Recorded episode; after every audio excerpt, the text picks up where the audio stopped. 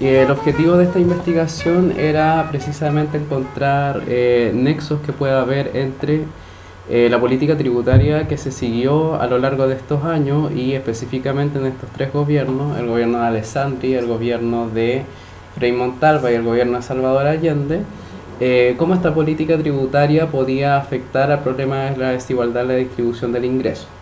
¿Ya? Em, el tema de la desigualdad en la distribución del ingreso eh, está muy bien estudiado por un historiador que se llama Javier Rodríguez. ¿ya? Eh, Javier hizo un trabajo impecable, eh, estudió desde fines del siglo XIX, casi toda la segunda mitad del siglo XIX hasta el siglo XXI, la desigualdad en la distribución del ingreso. y en base a ese trabajo fue que empezó a surgir la curiosidad de ver los factores que pueden incidir en esta desigualdad. ¿ya? Eh, Javier Rodríguez dice que el periodo en que hubo menor desigualdad en la distribución del personal, personal del ingreso eh, fue este periodo de la República Mesocrática, que él llama, que va entre 1938 y 1970. ¿Cómo mide la desigualdad? A través del coeficiente de Gini. Y lo que midió Javier Rodríguez es que este coeficiente de Gini disminuyó de un 0,603 a un 0,483. ¿ya? Eh, vale decir, la desigualdad en este periodo disminuyó y alcanzó mínimos históricos. ¿ya? Em, ahora, Javier, eh, dentro de los factores que eh, él analiza para determinar por qué disminuyó la desigualdad, eh, se va más por el tema de la capacidad de negociación que tenían los trabajadores en el periodo, eh, la capacidad de sindicalización y también eh, la cualificación que tenían los trabajadores dentro de la época, ya que fue aumentando el trabajo más cualificado y se fue acercando el salario de esos trabajadores más cualificados a la media del salario, por lo tanto la desigualdad tendía a disminuir, ¿ya? Eh, lo que dejó fuera Javier Rodríguez fue la política tributaria. ¿ya? Y eh, a mí me llamó la atención que la haya dejado afuera tan rápido, entonces de ahí surgió mi curiosidad investigativa de analizar cómo se vinculaba este sistema tributario de la época con la desigualdad. Eh, por tanto, mi hipótesis de trabajo era que efectivamente las reformas eh, emprendidas en Chile en cuanto a política tributaria en estos tres gobiernos eh, fue implicando que el sistema impositivo se fue haciendo más progresivo, es decir, grababa a la renta del sector de mayores ingresos con mayor, un mayor porcentaje con respecto a la renta de menores ingresos. ¿ya? Eh, ¿Para qué? Para tratar de promover un estado de bienestar de pequeñas dimensiones, más allá de encasillamiento ideológico, ¿ya? En base a que el pensamiento general de la época era que el Estado tenía que hacerse cargo de ciertas, ciertos aspectos sociales y de cierto gasto social, incluso gobierno de derecha como el de Jorge Alessandro, ¿ya? Eh, me refiero a un estado de bienestar de pequeñas dimensiones, considerando que estamos en América Latina y el estado de bienestar es un fenómeno más bien de los países más desarrollados. ¿ya? Bueno, como objetivo eh, general, eh, precisamente había que determinar qué tan progresivas fueron las reformas tributarias y para eso, los objetivos específicos, había que ver cuáles eran los hitos tributarios de la época, aquellos que marcan un antes y un después y aquellos que implementaron modificaciones importantes dentro del sistema tributario. ¿ya? Eh, después clasificar eh, los distintos impuestos de la época con clasificaciones actuales, principalmente el sistema de la OCTE de clasificación de impuestos y después poder compararlo con las eh, cuantías actuales que tienen estos impuestos ya sean directos, indirectos, sobre la renta, sobre el patrimonio, compararlos con eh, las cifras actuales que se manejan en los países de la OCDE. Mm, ya, cuanto a la discusión bibliográfica, principalmente me, me, basé en los estudios de Tomás Piketty, por supuesto. que es una eminencia en cuanto a desigualdad de la distribución del ingreso. ¿ya? ¿Qué dice Piketty? Piketty habla de que la política tributaria puede incidir en una mejor distribución del ingreso, no en una idea como de Robin Hood de quitarle a los ricos y darle a los pobres, no una cosa tan directa así. Ya más que nada que el sistema tributario puede incidir en la medida en que logra el Estado abastecerse de recursos públicos y posteriormente brindar servicios sociales. ¿ya? Y en base a eso puede llegar eh, el crecimiento económico a los estratos más inferiores de la sociedad. ¿ya? Eh, Piketty también dice que eh, el tamaño del Estado fue creciendo a lo largo del siglo XX eh, y que las contribuciones a, fines del siglo XIX en general lograban apropiarse solamente del 10% del ingreso nacional, ¿ya? en los países más ricos. Pero después de, la, de 1920 y sobre todo después de la crisis económica del 29, el Estado empezó a apropiarse cada vez más de eh, una mayor cantidad del ingreso nacional. ¿ya?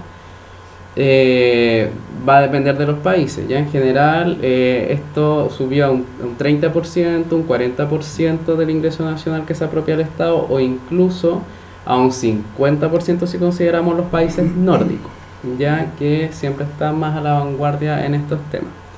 Ya, ojo que Piketty considera el ingreso nacional, no el PIB, no es lo mismo. ¿ya? Eh, es más exacto el cálculo de Piketty. Eh, los críticos de repente dicen que metodológicamente no es muy exacto, pero yo lo defiendo, digo que es muy exacto, incluso más que otros autores. Corresponde hacerlo con respecto al ingreso nacional porque eh, el ingreso nacional descuenta la depreciación del capital, ya que en realidad la depreciación del capital no es un ingreso para nadie, entonces corresponde descontar ese 10% de depreciación.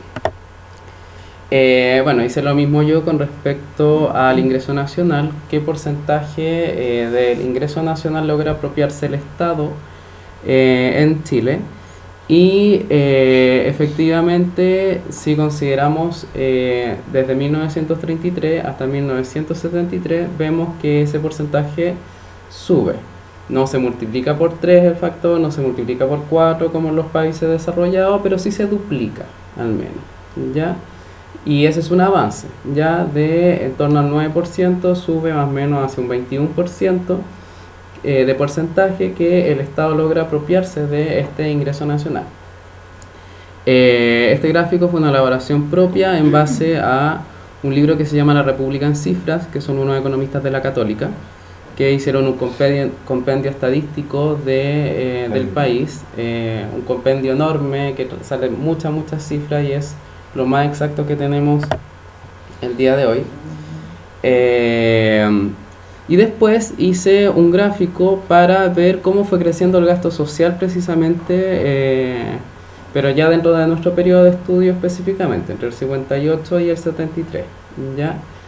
Eh, porque efectivamente se crece la recaudación del Estado, pero hay que comprobar que esa recaudación se invirtió en servicios sociales creció desde un 23%, tomando el año 1958, hasta un 32% eh, del total del gasto fiscal, eh, el gasto social. ¿ya? Eh, no es un incremento tan espectacular, es casi de 10 puntos porcentuales, pero sí también hay que considerarlo. Ya dentro de estos años el gasto social del Estado sí creció con respecto al total de gasto fiscal. Ahora, habiendo comprobado que el Estado creció en su dimensión y que además aumentó el gasto social, hay que ver eh, de dónde saca el dinero para aumentar ese gasto social. ¿ya? No es lo mismo eh, sacar esos recursos de impuestos indirectos a sacarlos de impuestos directos. ¿ya? Ahí hay que hacer una distinción. Eh, por lo tanto, hay que aclarar que los impuestos más progresivos, es decir, los que logran eh, quitar eh, parte de la renta a los capitales más grandes del país, eh, son los impuestos directos, o sea, los que recaen sobre el contribuyente propiamente tal. eh, como el impuesto a la renta personal o también renta a las sociedades, eh, renta a los bienes personales, impuesto al patrimonio, en general ese grupo de los impuestos que resultan más progresivos. Y los impuestos más regresivos eh, principalmente son los indirectos, que son los que recaen sobre bienes y servicios. aparecen otros ahí las contribuciones a la seguridad social, que son cosas más, más específicas, pero en general los impuestos indirectos, ya lo que hoy día catalogamos como el IVA. ¿ya? Ahora, ¿por qué? Eh, precisamente porque el IVA, al grabar constantemente todos los bienes y servicios que se van transando dentro de la sociedad, eh, quienes, las familias que más gastan en consumir son las familias pobres. En general, toda la renta de las familias pobres se va en consumo. No tienen plata para ahorrar. En cambio, las familias más ricas eh, parte de su ingreso y a veces una buena parte de su ingreso lo ahorran, ¿ya? Y sigue manteniéndose en el banco, en todo el sistema financiero. Entonces no consumen tanto eh, porcentualmente, eh, lo que consumen no es un gran porcentaje de su renta total. Por lo tanto, se dice que los impuestos indirectos, como el IVA, que graban los bienes y servicios, terminan castigando a los más pobres, porque toda su renta se ve eh, grabada por el impuesto. ¿ya? Eh, hay que determinar en lo que sigue el estudio cómo evolucionaron entonces los impuestos directos e indirectos para poder llegar a una respuesta más concreta con respecto a si el sistema impositivo se fue volviendo más progresivo o regresivo. Pero antes quiero eh, volver a Javier Rodríguez porque eh, me interesa señalar que de verdad él no considera mucho el rol del sistema tributario dentro de esta disminución de la desigualdad que él, que él deja patente. ¿ya? Eh, él dice que aumentaron en primer lugar los trabajadores cualificados, eh, los trabajadores de cuello blanco que él llama, que son los dedicados principalmente a la actividad administrativa y de gestión. Los empleados. ¿ya? Eh, ¿Por qué? Porque se produjo una expansión de los sectores en que estos trabajadores más cualificados eran importantes e incluso al interior de algunos sectores que uno quizás no vincula tanto con empleados o con trabajadores de oficina, eh, dentro de esos sectores también creció la cantidad de empleados, ¿ya? Eh, como la industria, la industria no tiende a asociarlo más obviamente a obreros o a trabajos más manuales, pero, eh, sin embargo, ahí también creció eh, la cantidad de trabajo administrativo y fueron necesarios estos empleados, eh, que además estaban beneficiados por un salario mínimo de empleados. Entonces, al final se terminó acercando el salario, el sueldo que ellos recibían a el salario promedio de la sociedad en su conjunto. Por lo tanto, fue disminuyendo la brecha salarial. ¿ya? ahora, incluso tomando lo que nos dice Javier Rodríguez, eh, todo nos lleva a volver a preguntarnos eh, con respecto a qué sucede con el sistema tributario. Porque, por ejemplo, con lo que compete al Estado propiamente tal, si el Estado contrató a más empleados, eh, hay que saber de dónde sacó el dinero para contratar más empleados. Y el Estado saca dinero principalmente del sistema tributario. Por lo tanto, a pesar de que Javier Rodríguez no toca el tema, igual hay que terminar preguntándose acerca de cómo estaba estructurado el sistema tributario para eh, generar esta mayor contratación de empleados fiscales. ¿Ya? Ahí había puesto la pregunta. ¿Cómo financió el Estado este aumento de los empleados fiscales? Bueno, este gráfico eh, es una estimación preliminar que yo hice antes de la eh, reclasificación de los impuestos según las categorías de la OCDE, en que eh, tomé las categorías que salían en el mismo libro de la República en cifras de estos economistas de la Católica, y ellos dividen los impuestos en directos, indirectos y la tributación minera. ¿ya? vamos a ver después que la OCDE en estadísticas generales no considera por sector los impuestos, no habla de tributación minera o tributación ganadera, sino que solo considera la base impositiva sobre lo que recae el impuesto, si es sobre la renta, si es sobre la aduana, si es sobre un permiso de circulación, etc. Entonces, los impuestos mineros hay que ver si los movemos hacia el lado de los impuestos indirectos o los impuestos directos. Ya, eso lo voy a tocar posteriormente. Pero si me fijo solamente en cómo evolucionaron los... Eh, ingresos tributarios estatales, eh, en cuanto a impuestos directos e indirectos, vemos que a, al medio del periodo, en el medio del gráfico, se tienden a acercar estas dos líneas. ¿ya? Eh, la línea roja son los tributos indirectos, que siempre van a ser un poco más, y la línea azul son los tributos directos, principalmente el impuesto a la renta. ¿ya? Y a mediados del periodo tendieron a acercarse, eh, llegando a solamente 22 puntos porcentuales de diferencia, los impuestos directos correspondían al 33% de la recaudación tributaria y los indirectos correspondían al 55% de la recaudación tributaria y después tienden nuevamente a alejarse con un buen incremento de los impuestos indirectos. Ya eso también tenemos que analizar por qué sucedió eso. Ya. Bueno, las reformas tributarias propiamente tal. Ya este trabajo eh, consistió en largas lecturas y largas tardes de leer y leer leyes eh, y leer códigos tributarios. Eh, a mí me entretiene mucho el tema. Yo estaba muy entretenido leyendo códigos de mediados del siglo XX, pero sé que puede sonar un poco agotador para, para algunas personas.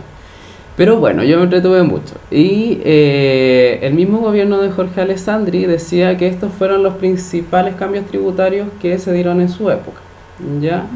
El DFL 190, eh, que aprueba un código tributario, eh, algunos artículos de la ley 15.021, la ley 15.078 y la ley 15.564. ¿ya? Estos son los cuatro hitos principales.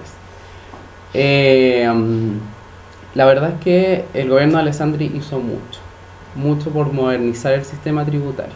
Ya de repente uno no tiende a atribuirle tanto, tanto mérito al gobierno de Jorge Alessandri, porque obviamente pasaron muchas cosas en ese gobierno, eh, pero sí me llevé una grata sorpresa con respecto al menos al aspecto tributario, ya considerando considerándolo como un presidente de derecha, incluso podemos decir que hay algunas medidas que tendieron a mejorar este sistema para aumentar la recaudación estatal, ¿ya? Eh, y principalmente haciéndolo más técnico el sistema. El sistema tributario antes de Alessandri era muy básico y tenía un montón de errores eh, importantes de implementación. ¿ya? Por ejemplo, el DFL 190 de 1960 eh, aprueba un código tributario completo, nuevo, que principalmente lo que hace es estandarizar la forma en que tributaban las empresas y que todas lleven el mismo sistema de contabilidad a lo largo de todo el país para que quede más claro qué es lo que están tributando y qué es lo que no tienen que tributar. ¿ya? Eh, antiguamente había demasiados sistemas de contabilidad distintos, muchas empresas elegían su propio sistema de contabilidad y obviamente al tener un sistema tan desorganizado eh, podía incurrir en ciertos errores tributarios que disminuyeran la recaudación. ¿ya? con eh, este decreto con fuerza de ley de, de 1960 se crea un código tributario nuevo que estandariza todo. ¿ya? Después, algunos artículos de la ley 15.021 eh, principalmente afectaron al impuesto territorial, que son las contribuciones. Eh, y esto obviamente aumentaba la cantidad de recursos que podían tener los municipios, ya porque el impuesto territorial era lo que recauda los municipios. Antes de esta ley, el catastro que se hacía de los bienes eh, inmuebles era muy desordenado también y era muy inexacto y en general quienes podían eh, componer eh, el área del, del servicio de impuestos internos que se preocupaban del impuesto territorial podían ser, no se les pedían tantos requisitos. ¿ya? En cambio ahora se integran ingenieros agrónomos principalmente y geógrafos, mucha gente más, capacitada que pudiera eh, eh, ver específicamente cuánto tenían que tributar las personas en cuanto a materia de contribuciones territoriales. ¿ya? Eso también es un avance técnico. Eh, después, la ley 15.078 permitió al presidente reestructurar completamente el servicio de impuestos internos, el de tesorería y el de aduana eh, y también se incorporaron a cargos eh, importantes personas que tenían estudios superiores. Antes no se pedían tantos requisitos para eso, pero se incorporaron ingenieros comerciales, contadores auditores y también el título de abogado, pero se exigía que tuvieran esos estudios para poder integrar el servicio de impuestos internos. ¿ya?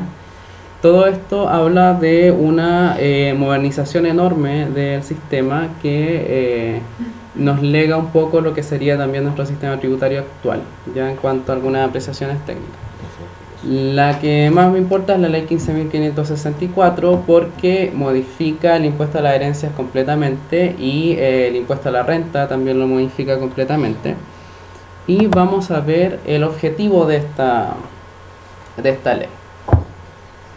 Dice, eh, eh, el objetivo eh, principalmente era establecer una mejor distribución de la carga tributaria, ya a fin de redistribuir en forma más justa el ingreso nacional e inducir a un más alto grado de cumplimiento de la obligación impositiva. Ya tenemos acá un presidente de derecha diciendo que efectivamente el sistema tributario tiene que tender a redistribuir mejor el ingreso. Ya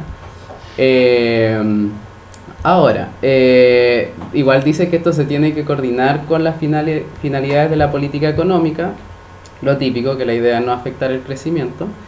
Eh, el crecimiento y el desarrollo también, esa palabra también bastante usada.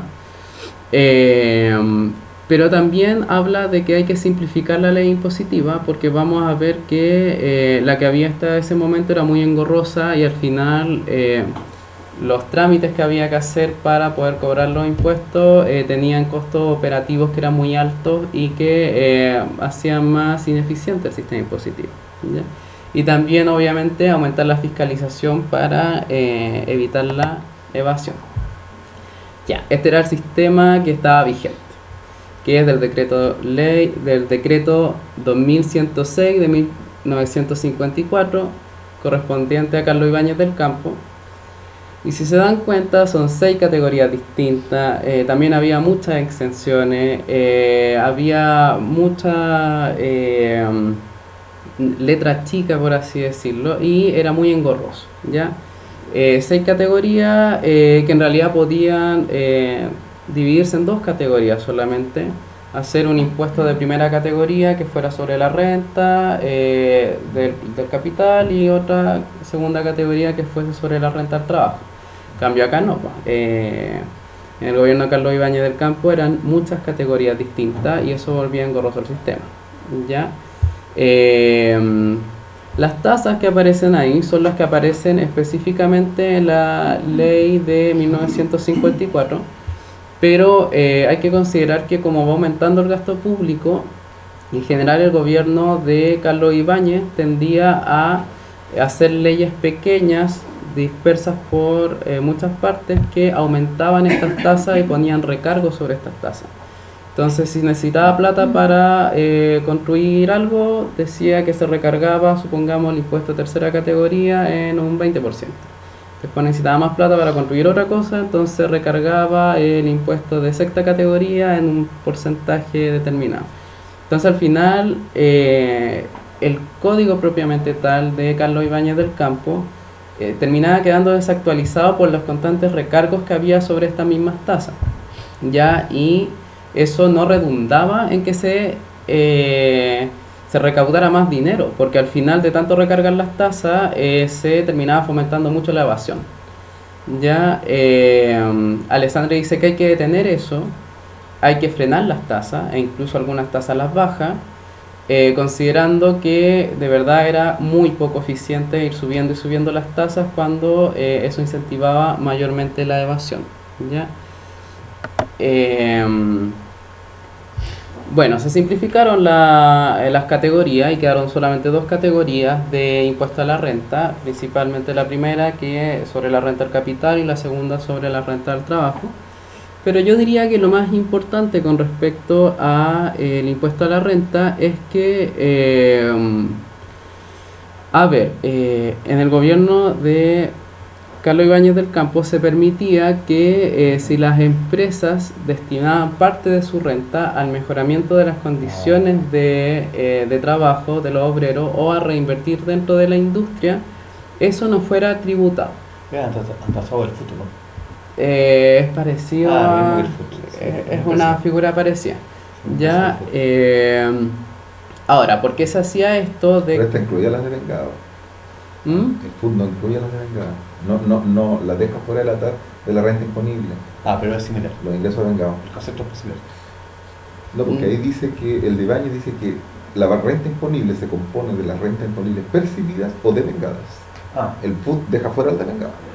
Claro, sí, sí, igual hay que hacer la, la, precisión. O sea, esta es más progresiva y Baña era más progresivo que el sí. Ah, sí.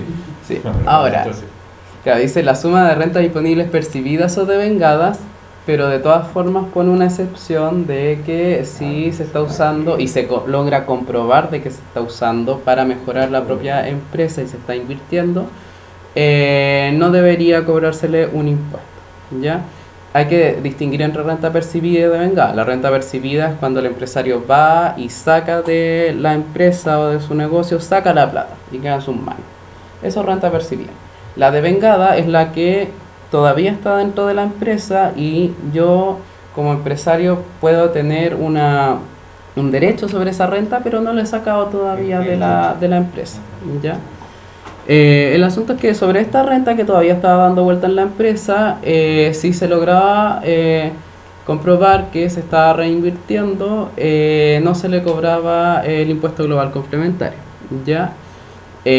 obviamente esto dio paso a mucha evasión. ¿ya? Eh, porque había empresarios que se compraban una casa, un yate para el hijo, se compraban una parcela y lo hacían pasar todo como gastos de la empresa. Eh, y en realidad para el Estado estar comprobando a cada rato de que cada compra o que cada inversión eh, de la empresa fuera realmente una inversión para la empresa y no un yate para el hijo del empresario. Eso tenía un costo eh, de personal, de andar vigilando a todo el mundo, que era eh, absurdo. En una época así, ese donde todo era papel. Ah, sí, más complicado. Había que ir personalmente a ver si se había comprado un yate y ver si es que oh. se estaba usando para la empresa o lo estaba usando el hijo. Entonces, obviamente era mucho más complicado. ¿ya? Eh, bueno, esto lo eliminó eh, la reforma de Alessandri y dijo que no se iba a dedicar a andar comprobando uno por uno si es que se reinvertía dentro de la empresa eh, la renta de vengada y en realidad va a grabar. Percibido, de vengado, se invierta, se reinvierta, da lo mismo. Se va a grabar todo. No habría estado de acuerdo con el fútbol Alessandri. ¿eh? sí, mucho más progresista Alessandri en ese sentido. ¿Ya? Claro, eh, antes de pasar al impuesto sobre ganancias de capital, eh, que es más complejo aún, eh, quiero señalar que esta ley, la última de las cuatro de Alessandri, también tenía algunos puntos que trataban de controlar otras formas de evasión. Voy a, todos los señalos vienen en mi tesis de pregrado, pero voy a señalar uno para que se hagan una idea. Por ejemplo, el impuesto a la herencia. ¿Cómo lo evadían las personas de mayores ingresos? El impuesto a la herencia sobre las acciones que uno quisiera legarle de como padre a un hijo. Eh, ese impuesto eh, se hacía un cálculo sobre eh, las acciones, el valor que tenían esas acciones seis meses antes del deceso de la persona. Entonces, cuando la familia veía que el patriarca de la familia estaba un poco mal de salud, que ya le quedaba poco tiempo, ya se sabía, empezaban a vender, no sé, una, dos, tres acciones eh, por un valor muy pequeño eh, que no correspondía al valor real que tenían esas acciones. Entonces, obviamente, cuando venía la tasación de, eh, del Servicio de Impuesto Interno, evaluaban mal el valor que tenían esas acciones y finalmente el impuesto era muy poco a la herencia que pasaba de padre a hijo. ¿ya? Todos esos detalles salen en la tesis, todo detallado porque eran muchas formas de evasión y Alessandri empieza a barrer con todas esas formas de evasión también. ¿ya? Ahora. Una cosa ¿Mm? ¿cuánto se estima el porcentaje de evasión? Eh, no lo sé. En la en los documentos siempre salía que era mucha, era exorbitante, pero nunca no vi que el Ministerio de Hacienda lanzara un porcentaje, no, sé si... Con, con, con, PIB se puede, sí, sí, se puede. Ahora con con métodos modernos se puede deducir. Deducir, pero tampoco es. Sacas PIB, ingreso nacional, restas la, le restas la I, sacas el impuesto que debería tener y sacas la cantidad y comparas. Sí, y saca la cantidad. Y saca, la, saca automáticamente la, la, la, se Por eso no se soluciona el problema. Incluso hoy en día sería difícil calcularlo y siempre hay eh, como cifras estimadas. Y para la época ya ahí se complicaba mucho más.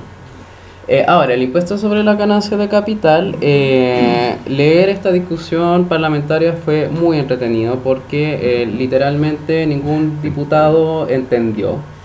fue el ministro de Hacienda a explicar, fue una comisión de Hacienda a explicar, el diputado informante explicó y nadie entendió.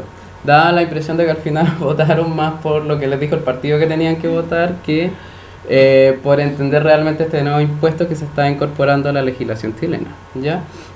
Dice, es un impuesto con una tasa del 20% sobre el mayor valor percibido en la enajenación de bienes raíces, pertenencia minera, acciones de una sociedad de personas, a alguien externo a la sociedad, entre otras muchas disposiciones. Lo que se quiere grabar son los incrementos reales de patrimonio. La tasa recae sobre las diferencias patrimoniales provenientes del mayor valor obtenido en las mencionadas enajenaciones. O sea, no entendieron los diputados, ya porque eh, de verdad que el lenguaje que, que, se expresaba el ministro de Hacienda de repente era un poco complejo. Pero principalmente a lo que se refiere este impuesto es que hay personas que eh, sin ser, por ejemplo, comerciantes de automóviles, comerciantes de acciones, comerciantes de bienes raíces, venden un bien. ¿ya? Y eso va a tener una ganancia de capital, no una renta de capital una ganancia de capital en el sentido de que, eh, de que cuando yo adquirí ese bien, eh, una casa por ejemplo, eh, tenía cierto valor. Y después pusieron una carretera al lado, un mall, eso se fue apreciando, hay un parque al lado, entonces esa casa 20 años después sube mucho de valor. Y la gente que vende esa casa después va a tener una ganancia de capital. No es una renta, pero sí es una ganancia. ¿ya? Y eso estaba quedando fuera de la legislación. ¿Ya? Eh, en el fondo esa era la diferencia. Eh, gente que compraba, por ejemplo, acciones baratas, esperaba que se apreciaran y las vendía más caras, entonces ahí tenían una diferencia, que es una ganancia de capital, que eh, se estaba escapando a la legislación chilena y se incorpora este impuesto sobre las ganancias de capital precisamente para cubrir ese vacío. Ya, periodo de Frei Montalva. ¿Qué hizo Frei? Eh, son tres delitos tributarios principales que eh, modifican el sistema tributario importantemente. Eh, esos tres, la ley 16.250, 16.466 y la 17.073. Partiendo por la primera, la ley 16.250 modifica varias leyes específicas, que no quiero andar en cada una de, de las variaciones que se hicieron sino que más que nada centrarme en el impuesto sobre la renta mínima presunta. ¿Ya? Eh, ah, antes de eso. Eh, esta ley, la 16.250 precisamente, eh, lo que buscaba, lo que se quería utilizar los fondos recaudados por los impuestos sobre la renta mínima presunta, era usar, usarlo en programas educacionales, construcción de habitaciones para obreros, agua potable, alcantarillado, eh, talleres para artesanos, mejora en centro de salud, para la Corfo también. Entonces, eh, tenemos acá una vinculación súper directa en cuanto a cómo un sistema tributario puede influir en la eh, desigualdad en la distribución del ingreso. ¿ya? O sea, literalmente lo que se gane con estos impuestos va a ser utilizado en beneficio de servicios sociales e incluso incentivo a la producción, por ejemplo, como los talleres de artesano o para la Corfo. ¿Son impuestos de destino exclusivo o son impuestos que van a reservarse a eh, no, estaba destinado específicamente a eso. La ley decía esto se recauda y se va a ir directo. ¿No se puede gastar No, no, se iba directo a la Corfo, se iba directo a estos planes así. Ya eso quedaba muy establecido. Eh, bueno, el impuesto a la renta mínima presunta, que era eh, solo vigente para estos tres años, 65, el 66 y el 67 eh, dice que se va a presumir de derecho que eh, todo quien posea un capital va a tener una renta. ¿Ya? Y esto cualitativamente es más avanzado, ¿ya? Porque eh, teóricamente se está suponiendo que todo capital produce renta. No se está queriendo comprobar específicamente cuánto es la renta de ese capital, si rindió, si no rindió. No, punto. Todo capital produce renta, ¿ya? Y filosóficamente incluso algo más avanzado que lo que se tenía hasta la época, ¿ya? Y sobre esta renta que tenga el capital, eh, se va a aplicar una, una escala de tasas eh, para eh, extraer el impuesto. Se presume que todos los capitales rinden a un 8%. ¿ya? Entonces sobre eso se va a aplicar una escala de tasas. Es alto. bastante. No, es muy alto, eso, eso, eso, eso no es realista. Eh, por eso era tan eh, claro por eso era un impuesto transitorio solo por tres años ya porque efectivamente acá incluso hasta se les pasó se les pasó un poco la mano. 4% pero 8 es mucho. Sí es mucho por eso mejor para tres años específico y que fuera una ley que después se iba a reevaluar pero para estos tres años lo hizo Frey. Eh, bueno algunos consideran que este es un impuesto patrimonial para Chile ya que desde ahora se puede empezar a hablar de que hay impuestos patrimoniales Ahora, mm, es complejo hablar de esto porque para la OCDE actualmente esto no sería un impuesto patrimonial, ¿ya? Sigue siendo un impuesto a la renta, ¿ya? Porque no recae sobre el capital en sí mismo, no recae sobre el patrimonio en sí mismo, sino que recae sobre la renta que está produciendo ese capital. Teoría, pero recae sobre la, práctica. Eh, depende, porque... si está asumiendo una renta resulta de caso capital, no sobre sí, pero es que hay activos que no generan renta. Ah, pero aquí está asumiendo todo Por eso, si tú asumes que los activos están todos asumiendo, generando renta, ya no es patrimonial. Porque el patrimonial es la que el activo no puede que no produzca ningún tipo de renta. Ah, pero aquí solo por que todos eh, tienen renta, en el fondo es un producto de, patrimonio, en la práctica. No tan así. Mira, lo que pasa es que de repente puede ocurrir que un capital esté rindiendo poco eh, y eh, de verdad eh, sea poco eficiente, una empresa que pueda estar teniendo complicaciones. Y si yo le estoy presumiendo una renta demasiado alta que en realidad no tiene, puede en algún momento afectar al patrimonio. ¿ya? En la práctica podría darse así, pero el, la teoría en realidad nos ha dado ese paso más avanzado. ¿ya?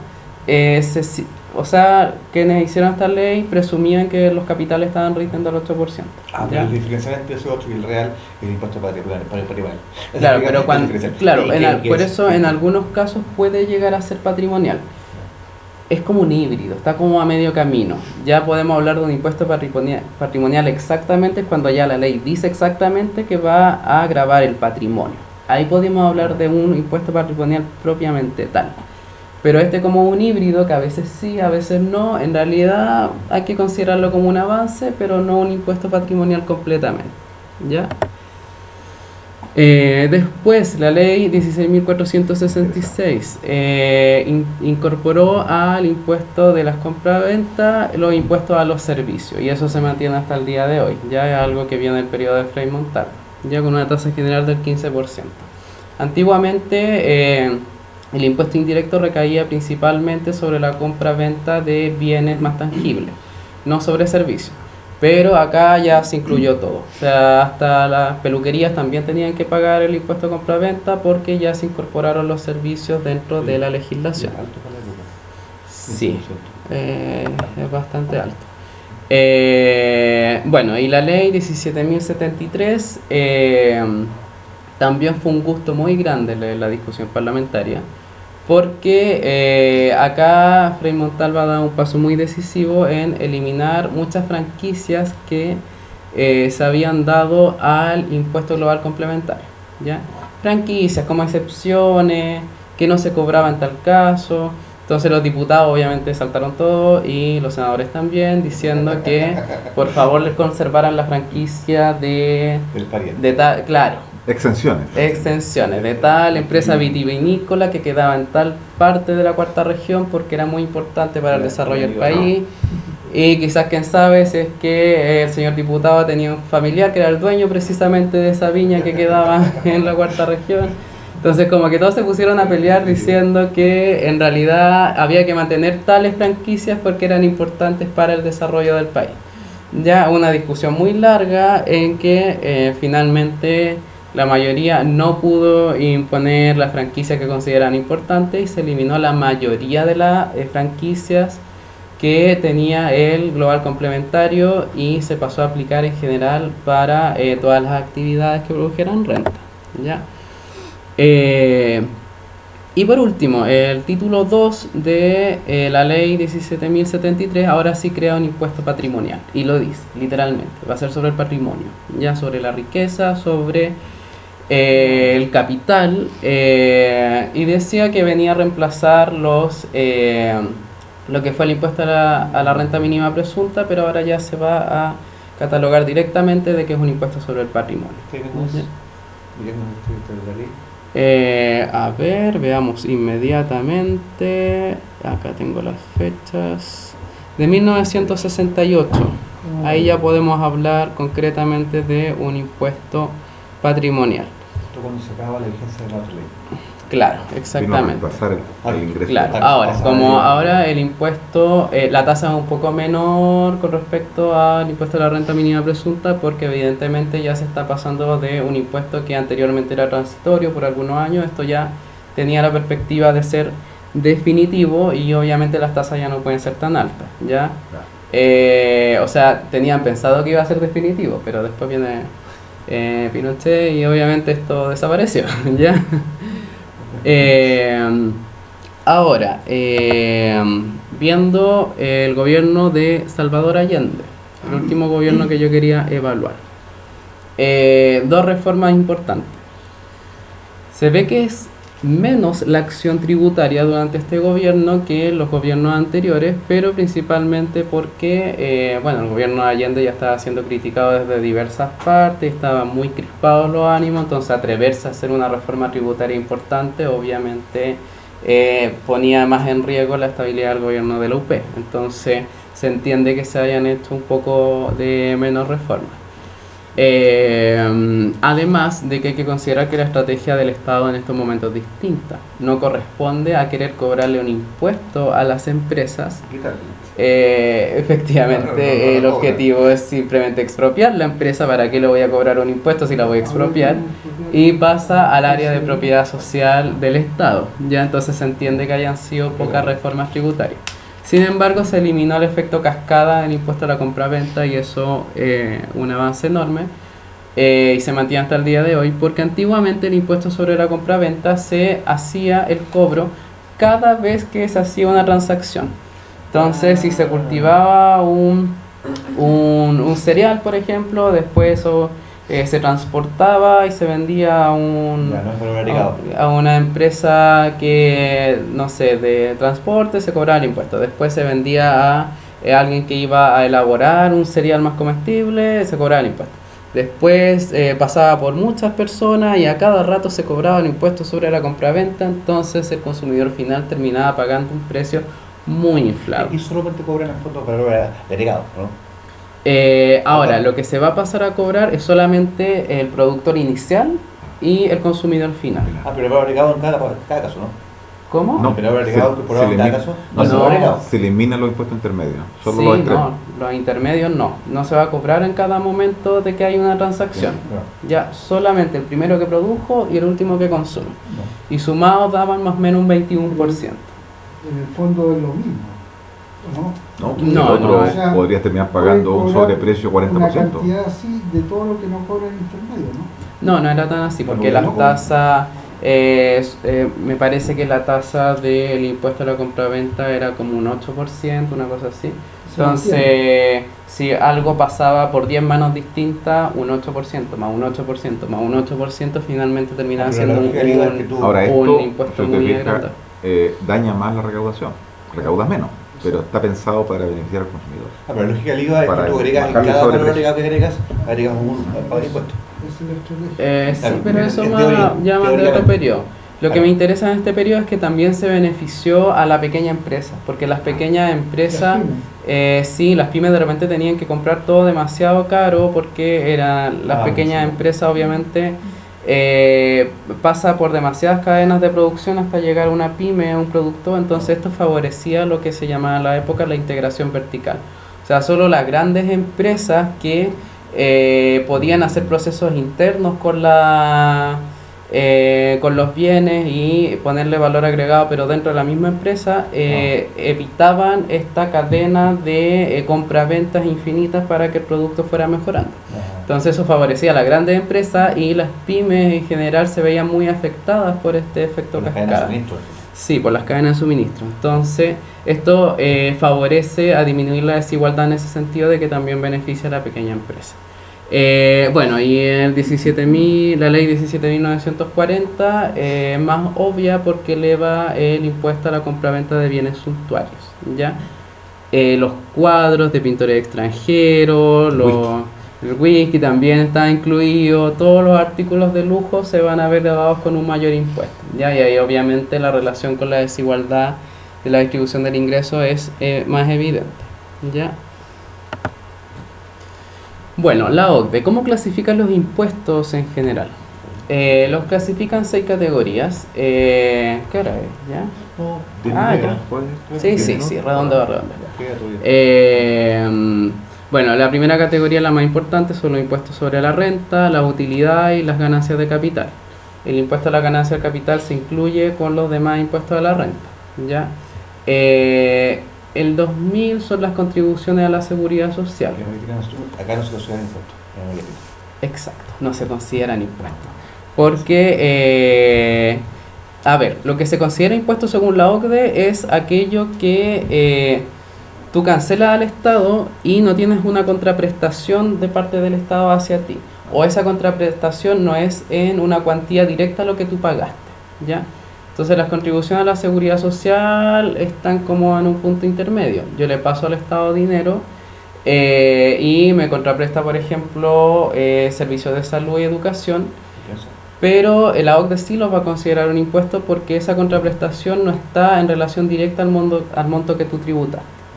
Es una apreciación, un matiz súper ligero y por eso en América Latina no se consideran impuestos, se considera un área de seguridad social y eso hizo más difícil el trabajo Por no porque... comparable con la- No, al final no es comparable. Entonces cuando yo hice el trabajo y me empecé a dar cuenta de esto, en realidad la categoría 2000 no, no me iba a ser claro.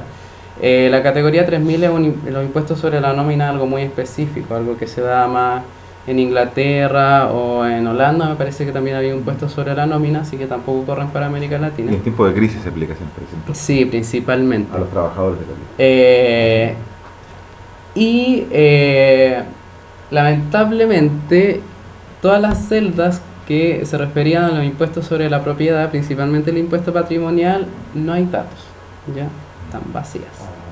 Esta transcripción que hacen los economistas de la Católica es literalmente los archivos del Ministerio de Hacienda y el Servicio de Impuestos Internos. Eh, es la tran- transcripción de esos datos y no aparecen. Ya no, eso ¿Mm? por eso no están. En, están en, en otro archivo que son municipales. No, pero el impuesto patrimonial era algo estatal más general, entonces tendrían que aparecer dentro del servicio de impuestos internos y lamentablemente no se cuentan esos datos. El impuesto territorial ese es municipal y no aparecen Sí. las estadísticas estatales más generales porque claro, eso es de cada municipio. Entonces finalmente me quedé con dos categorías de impuestos que eh, son la categoría de impuesto a la renta, que son los impuestos más directos, y los eh, impuestos indirectos, que sería la categoría 5.000.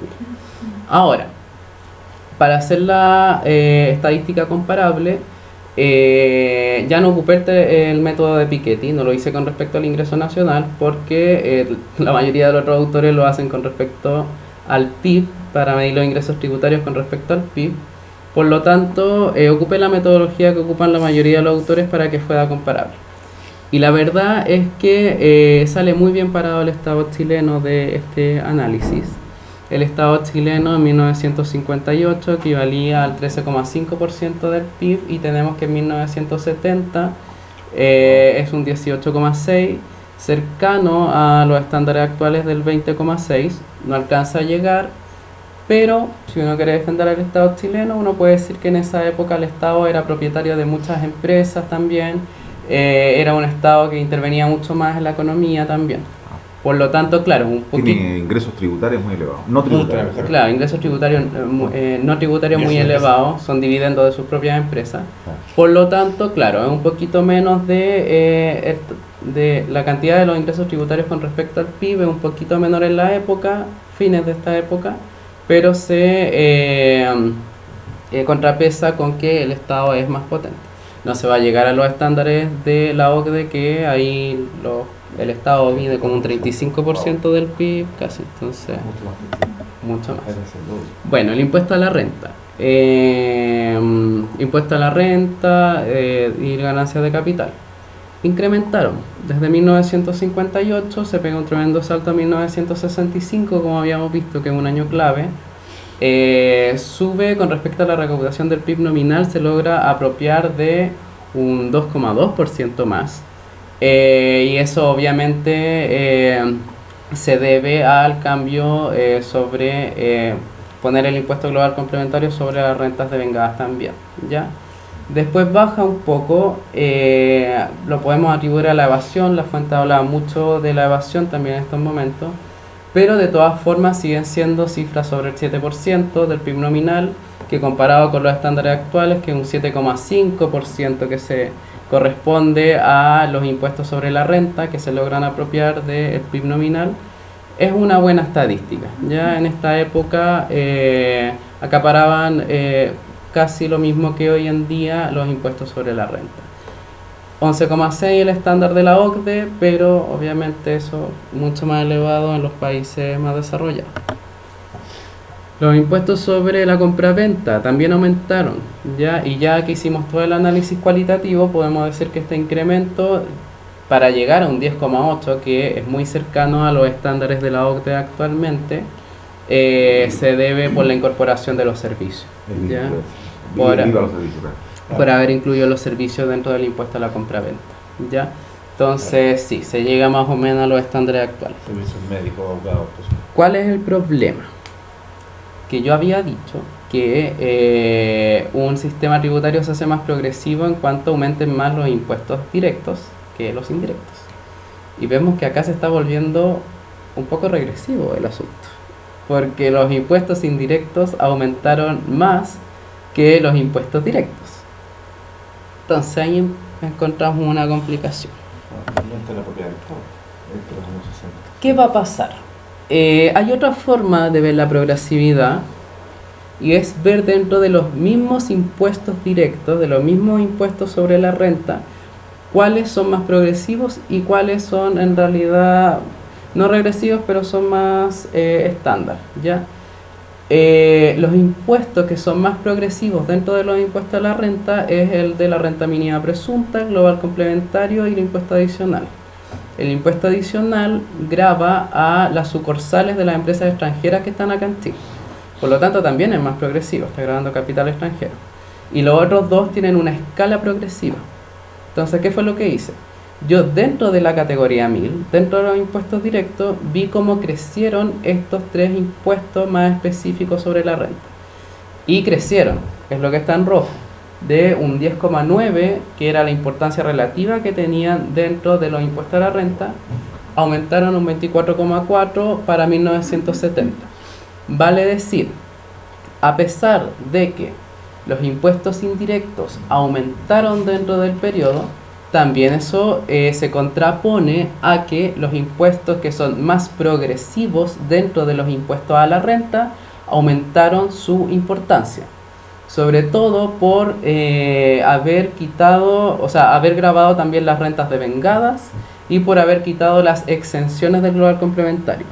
Por lo tanto, esto también ayuda a la distribución del ingreso porque si el global complementario aumenta su importancia dentro de los impuestos a la renta, eso es una medida más progresiva.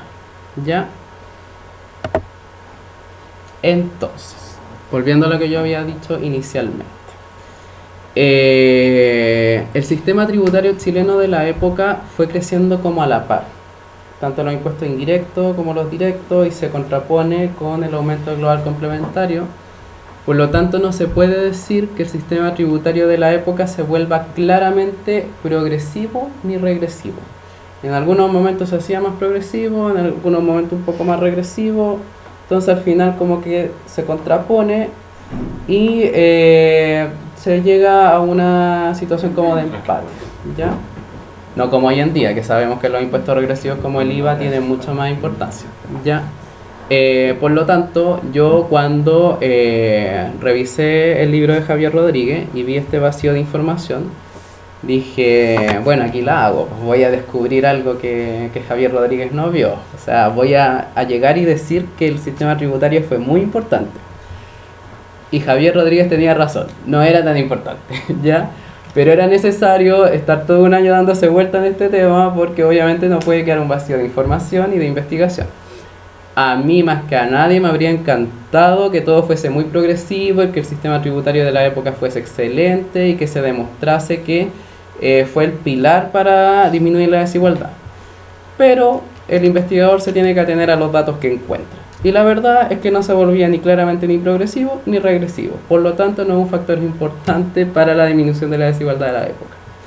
Ahora, ¿con qué, con qué me puedo desquitar yo, por lo menos? es que cualitativamente sí la discusión era más avanzada y más profunda de lo que tenemos en el Chile actual. Porque, por ejemplo, hoy en día eh, no tenemos un impuesto patrimonial eh, y hay como tímidas voces, sobre todo dentro del Frente Amplio, algunas proposiciones que de repente decían quizás que se podría llegar a un impuesto patrimonial, pero todavía no hemos llegado al nivel de discusión que se daba eh, a mediados del siglo XX en Chile. Así que por ese lado sí cualitativamente sería una discusión mucho más profunda de lo que tenemos ahora.